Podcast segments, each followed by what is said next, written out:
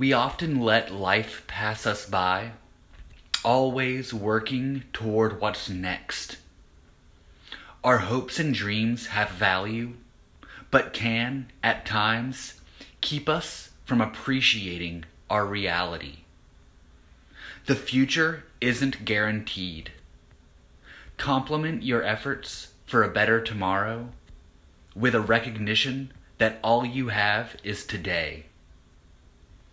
You've got this.